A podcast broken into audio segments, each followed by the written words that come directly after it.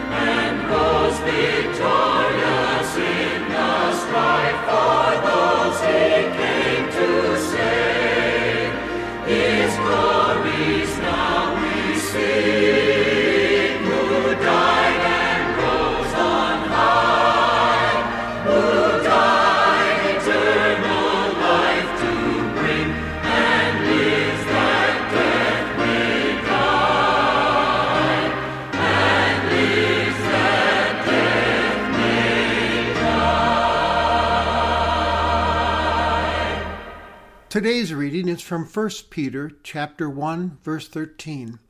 Therefore, preparing your minds for action and being sober-minded, set your hope fully on the grace that will be brought to you at the revelation of Jesus Christ. As obedient children, do not be conformed to the passions of your former ignorance, but as he who called you is holy, you also be holy in all your conduct, since it's written, You shall be holy, for I am holy. And if you call on him as Father, who judges impartially according to each one's deeds, conduct yourselves with fear throughout the time of your exile, knowing that you were ransomed from the futile ways inherited from your forefathers, not with perishable things such as silver or gold, but with the precious blood of Christ, like that of a lamb without blemish or spot. He was foreknown before the foundation of the world, but was made manifest in the last times for the sake of you, who through him are believers in God who raised him from the dead and gave him glory, so that your faith and hope are in God.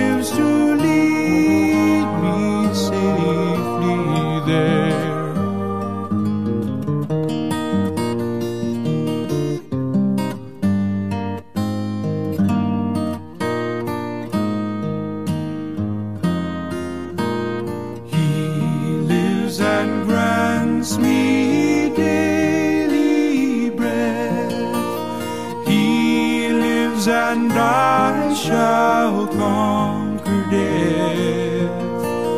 He lives, and while he lives, I will sing. He lives, my prophet, priest, and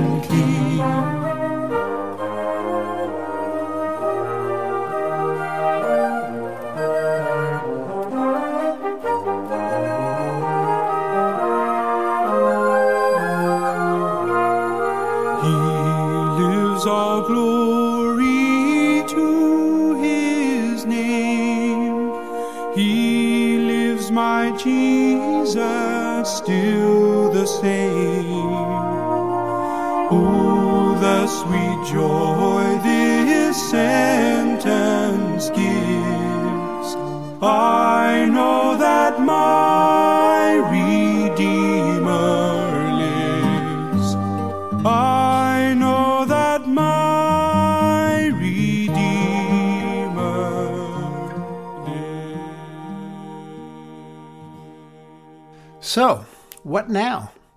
I remember hearing that question frequently when I retired a few years ago and asking it of myself. A new chapter of life was beginning for me, so it was a very good question to be considering. What now?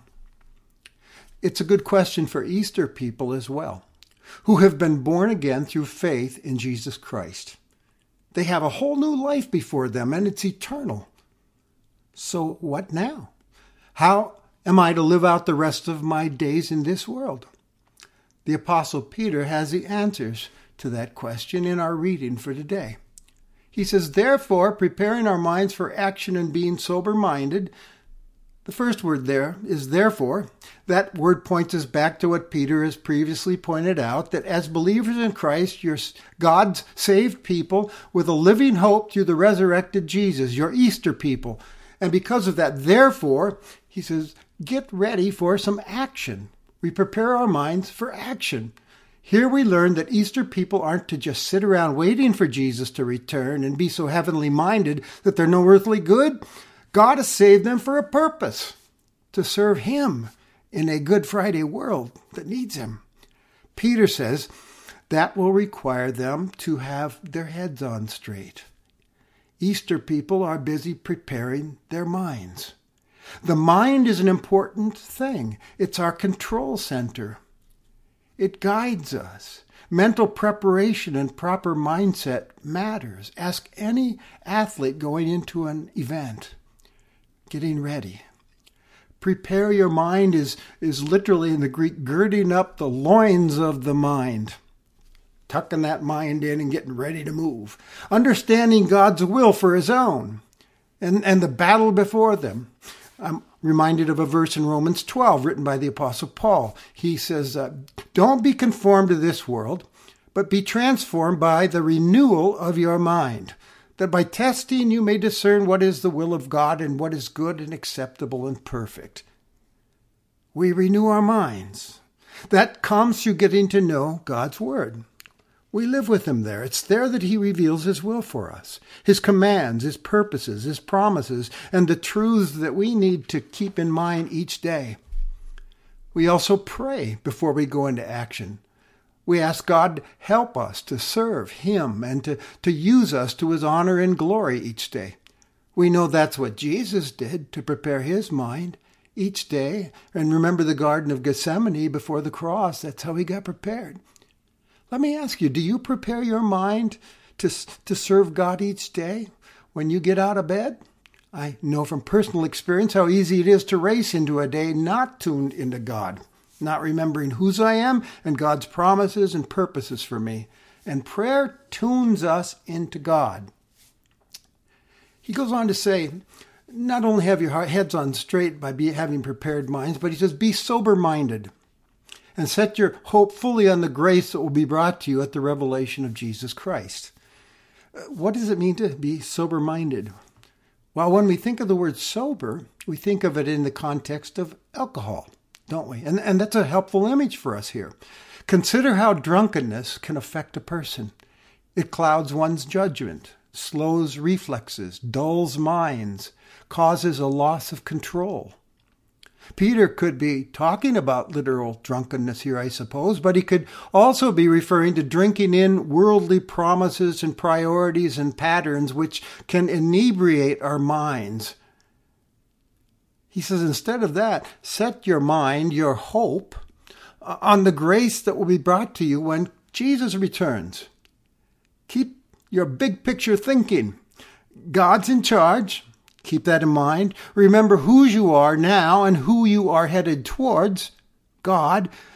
Remember that uh, Jesus has prepared an eternal inheritance for you. So live in the light of that truth and that promise as you conduct yourself in the present time.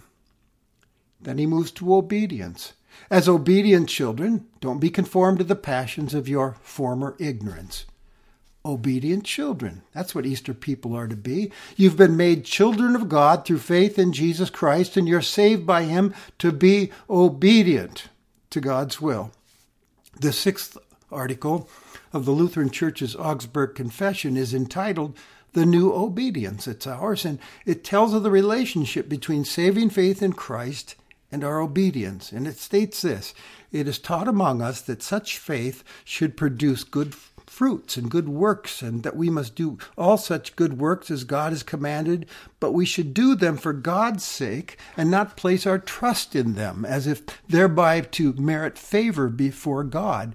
For we receive forgiveness of sin and righteousness through faith in Christ as Christ commanded. Uh, himself says, So you also, when you've done all that's commanded, you say, We're, we're, un- we're unworthy servants. We're just doing our job. Easter people are obedient to God and not to worldliness. I appreciate what evangelist and Pastor John Stott wrote several years ago as we are considering these instructions from 1 Peter. He writes, All around us, moral standards are slipping. It used to be assumed that absolute truth exists in opposition to error and absolute goodness exists in opposition to evil. But nobody seems sure of these things any longer. People are confused whether there are any absolutes left. Instead of truth, pluralism reigns. Instead of righteousness, relativism reigns. And against these trends, we are called to obedience. Jesus said, Whoever has my commands and keeps them is the one who loves me. And the one who loves me will be loved by my Father, and I will love them and show myself to them. The only way to prove we love Jesus is with our obedience and he rewards our obedience by manifesting himself to us. So you'll come to know him better and have him be real in your human experience with obedience. Obedience is the way of life for Easter people. Peter says, So don't be conformed to your former passions don't go back to the old ways of living. Don't let the old pressures fashion you and shape you. Don't allow your life to be shaped and influenced by old ways of thinking and living that you lived before Jesus rescued you. Throw these things away the old priorities and values and ethics, the false gods, idols, worldly philosophies which displace God and His truth and make sin look so normal. No longer chase after satisfying the lusts and appetites that were once so important to you because they're all dead ends. He says, but be holy in all your contact or in, or in all your conduct. We we're, are uncomfortable with that word holy when applying it to ourselves because what comes to mind is people with holier than thou attitudes or serious looking folks with pinched faces and beards and long robes who never laugh or a monk that isolates himself from this impure world. But holy isn't about that. Holy actually means set apart, to be different. Easter people in Christ are to consider themselves as set apart for God and His purpose. As God is holy, set apart and distinct and different from humankind, and, acts and thinks differently, who says, My thoughts are not your thoughts, so Easter people are to live new lives reflecting the character of the Holy One. To be different, set apart. And pursuing this life, you'll sometimes find yourself out of step with the prevailing values of the culture and stick out like a sore thumb because now you're marching to the beat of a different drum. But do it anyway. Because holy people conduct themselves this way with fear before God for the rest of their lives. The fear, they fear God above everything else. Peter's not talking here about a panicky sort of terror. He's, because we also know God is our Father. But Easter people do conduct themselves with awe and reverence and a healthy sort of fear that seeks to please instead of displeased their Heavenly Father. He's the most important audience to Easter people. The first motivation for living like with this fear is, uh, is God's character as Father and Judge. The last day is coming, Peter reminds us, when we'll all stand before him, and we certainly want to hear him say, say to us, Well done, good and faithful servant. I find this woman's story to be a helpful illustration for us to understand this. She said, uh, I used to think that living in the fear of the Lord is like driving down the street while watching the policeman in your rearview mirror. But actually, there's a better picture for the fear of the Lord. It's like a teenage driver who suddenly spots her father's car in her rearview mirror. Seeing him back there puts her on notice to be on her best behavior to use her blinkers and stop at the yellow light and to keep both hands on the wheel. But it also tells her that her father cares enough to follow her. It tells her she's safe. Her father isn't trying to trap or trick her. He's trying to help her develop good habits. Not just to be careful on this trip, but to obey the laws and stay safe until she gets home. She's driving on her own, but not completely on her own. And so it is for the people of God. The fear of the Lord means we live with our Heavenly Father always in our rear view mirror. It's a mix of reverence and trust and love as we keep our eyes on Him. The other motivation, of course, for conducting one's self with fear the rest of their life is gratitude and love for what God has done for us through His Son Jesus. Listen to these words. He points out you were ransomed. God has ransomed you. You were slaves to sin and death and the devil, but He bought you. He redeemed you, set you free from the futile, empty, useless ways inherited from your forefathers who worshiped false gods. The ransom paid was the precious blood of Christ Jesus at the cross, like that of a lamb without blemish or spot. So, trusting in Jesus, the lost are found. Those far away from God have been brought near to God. They were perishing, but now they have been forgiven and have eternal life with God. The image of the Lamb without blemish takes us back to the Old Testament, by the way. In Exodus 12, an unblemished lamb was slaughtered, and its blood was put on the doorposts of the Hebrew slaves' homes in Egypt. This blood protected their firstborn children from God's deadly judgment when he passed over all the land of Egypt, striking down all the firstborn in Egyptian households. They were saved by the blood of the sacrificed lamb that day, and it resulted in the liberation of all the Hebrew slaves so they could go to the promised land and live as God's chosen people, serving his purposes for them to be a blessing to the nations. Believers in Jesus, the Lamb of God who takes away the sin of the world, are now free from slavery to sin and death, freed to serve God. Peter goes on to point out that it doesn't end just there, that Jesus, the eternal Son of God, was manifested to us. He came into this world for our sake and he gave his life as a ransom. But God also raised him from the dead and gave him glory. He endorsed him. And then we're told why God did all this for us so that we could have a restored, saving relationship with God as believers in Christ and be filled with faith and hope in God the rest of our lives and into eternity. Easter people live with a deep confidence and certainty, you see, that God has the final word over this world and, and those who trust in his Son belong to him forever and they serve him in this Good Friday world, nothing can ever snatch them from his hand or separate them from his love. Their fear and obedience is grounded in gratitude to God for what he's done first for us. He's gone to great painful lengths to make us his own. So let's go back to the opening question for Easter people. So, what now? Well, last week we had Peter tell us Easter people live confidently in Christ, knowing that he has the last word over us.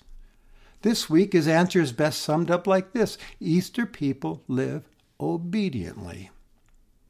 We live obediently if you're in Christ. There are two great C's that uh, C is in cat that Easter people strive to obey, empowered by the Holy Spirit, of course. First, the great commandment. That's the first C that Jesus told us about. Easter people are to be great commandment people, loving God above everything else in the world. You are to love the Lord your God with all your heart, soul, strength, and your mind. Uh, you worship Him and Him alone and strive to live life His way no matter what the cost. And they love their neighbors as themselves. This is more than having a warm, fuzzy people uh, feeling towards people. I like the way someone described it. It's, loving your neighbor is a decision to do everything I can to help my neighbor be everything God intended them to be. It's uh, all done with an attitude of serving. Easter people are obedient to the Great Commission. That's the second great C. Jesus commanded his followers to tell others about the great redemptive work God has done through his suffering, death, and resurrection. We're to call people to faith in Christ and help them to have a growing relationship with Jesus and obey his commands. And he promised to always be with his Easter people as they serve God's purposes in this way. Lo, I am with you always, he said, to the close of the age. I want to leave you with one last story told by a grandson. One fall afternoon, my grandfather was at home with my grandmother and heard a knock on the door. The visitor was a neighbor lady who said to my grandfather, I was out feeding the horses, and I felt like God was prompting me to come and say thank you for the difference you made in my life. She sat down and began to tell stories about times when my grandfather had been merciful to her as a widow and cared for the cows and horses and, and done all kinds of practical things for her. She thanked him for being so real. She went through this litany of good deeds including bringing peace in her relationships with some of her children. She finished with, I just felt like God wanted me to tell you that. My grandfather paused and looked her, at her and said, It was the Lord Jesus Christ who did it. There was another pause, and my grandmother struck up a conversation with this lady a few seconds later, they heard a cough and they saw my grandfather slumped over. He was with Jesus. My grandfather's last words were, It was the Lord Jesus who did it. Easter people live obediently, and Christ lives through them. Christ is risen. He is risen indeed. So what now? If you believe in him, then obey Jesus. Let's pray. Help us, O God, to live obedient lives to the honor and glory of your holy name. Amen.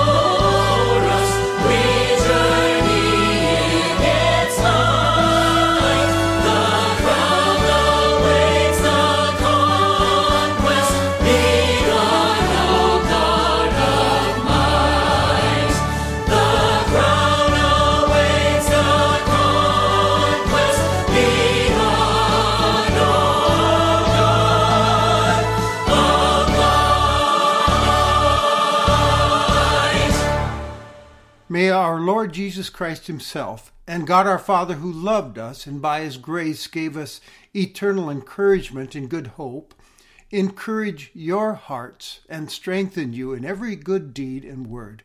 Amen. Hi, this is Matt Reister, Executive Director for Christian Crusaders Radio and Internet Ministry. Thanks for tuning in to today's broadcast. We're here to proclaim Jesus Christ as Redeemer of the world and to promote the truth of God's Word. In addition to this weekly broadcast, we want to mention two podcasts which you can listen to for free on our website, ChristianCrusaders.org, or on our mobile app, the Christian Crusaders app, which can be downloaded from the Google Play Store or the Apple App Store. The CC Podcast Daily Dose features short devotions from an overview of the Bible and the CC Podcast Conversations features inspiring interviews with interesting Christians. In fact, here are some excerpts from those interviews. Here's Ron Gruber, a former motorcycle gangster and murderer. But I grabbed that thing, and after I, I got myself psyched to a point, and I mean, I cracked that hammer back and put it against my head, and I, I heard it just like you and me are talking. Don't kill yourself with that gun. You kill yourself with me. This is Christian singer songwriter Michael W. Smith. You know, God opposes the proud, but He gives grace to the humble. That's one. That's, and you don't like God to humble you, and I've been there. It's not fun. I'd rather do it myself. And here's Michael W.'s fellow Christian artist, Steven Curtis Chapman. And I feel like when people say, "Man, your music has encouraged me in my faith journey," it always just reminds me again of how God can use just about anything. You know, He can use Amen. a hillbilly from Kentucky. And here's former Hawkeye and current NFL player Ike Boettger. I just remember running routes. Me and this this one other kid are running routes. I don't like to talk great about myself, but I destroyed anybody that they put up against me. Like, I, uh-huh. dro- I didn't drop a single pass. You can listen to those interviews and over 60 others, as well as our daily Bible overview devotion and this broadcast, along with archive broadcasts from former preachers on our website, ChristianCrusaders.org, or on our free mobile app. Today you've been listening to the broadcast transmission of Christian Crusaders Radio and Internet Ministries. We're one of America's longest running radio ministries, on the air since 1936. We are completely donor funded and donations are tax deductible. They can be sent to 7401 University Avenue, Cedar Falls, Iowa 50613 or made online at ChristianCrusaders.org. Thank you for tuning into this broadcast. We'll be here again next week at the same time. And until then, may God richly bless you.